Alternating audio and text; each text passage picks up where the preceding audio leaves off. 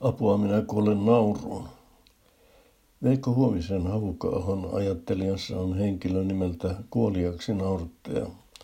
Hän naurattaa kahta helsinkiläistä maisteriakin niin, että he saavat vain vaivoin vedettyä henkeä. Kokemuksensa jälkeen maistereista ei tuntunut enää ollenkaan tarunta, että kuoliaksi naurattajan omalla tunnolla oli muutamien ihmisten henki. Maisterismiehet nauroivat niin, että olivat tikahtua, toisin sanoen tukehtua. Sanotaan, että nauru pidentää ikää. Niinhän se tekeekin. Makeista nauruista saa kuusi minuuttia lisää, ainakin teoriassa. Mutta naurun voi myös ihan oikeasti kuolla. Kannattaa siis varoa kuoliaksi naurattajia.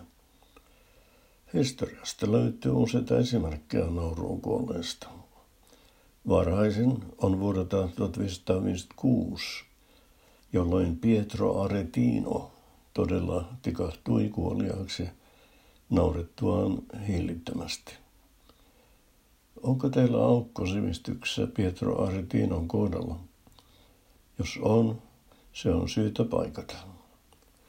Aretino, joka siis kuoli 1556, oli firenziläinen runoilija ja satirikko, aikansa vaikutusvaltaisimpia.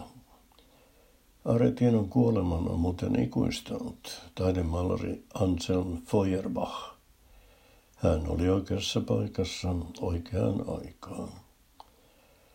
Sata vuotta myöhemmin saman kohtalon kuin Aretino koki skotlantilainen aatelismies Thomas Urquhart. Hänenkin kerrotaan kuolleen hillittämään nauru hepuliin. Sir Thomas tikahtui nauruun kuultuaan, että Kaarle toinen oli palannut maanpaosta ja noussut Englannin valtaistuimelle. Mitä huvittavaa siinä oli?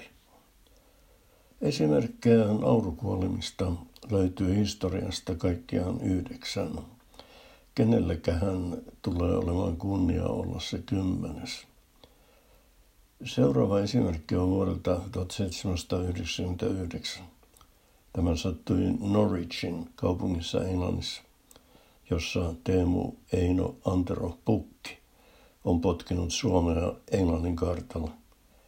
Teemu itse on tiettävästi terve kuin pukki. Norwichissa kuoliaksi nauranut oli miekkonen nimeltä William Cushing ja hillitöntä naurua kesti viisi minuuttia. Otetaan vielä pari esimerkkiä.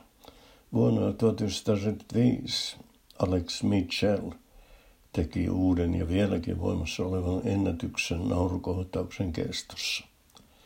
Mitchell katseli hubiohjelmaa televisiosta, kun valitettava tapaus sattui. Naurettuaan yhtäjaksoisesti 25 minuuttia. Mitchell lysähti sohvalle ja potkaisi tyhjää. Pumppu petti. Sureva vaimo lähetti BBClle kirjeen, jossa hän kiitti ohjelman tekijöitä siitä, että hänen miehensä viimeiset hetket olivat olleet niin miellyttävät. Myös John Cleesen tähdittämän, tähdittämän kalan nimeltä Wandan tiedetään naurattaneen kuoliaksi ainakin yhden ihmisen. Niin kuin haukottelu ja nenän kaivelu, myös nauru on tarttua. Se voi jopa yltyä epidemiaksi. Niin kävi kerran Tansaniassa vuonna 1962. Ensimmäiset tapaukset sattuivat pienessä kyläkoulussa, jossa kolme tyttöä alkoi äkkiä kikattaa hallitsemattomasti. Tyttöjen nauru tarttui ja pian lähes sata koulun oppilasta joutui naurun valtaan, ja koulu jouduttiin tilapäisesti sulkemaan. Lopulta epidemia levisi kaikkiaan 14 kouluun, jotka jouduttiin myös tilapäisesti sulkemaan. Hysteerisen nauramisen saattoi aiheuttaa lasten kokema stressi.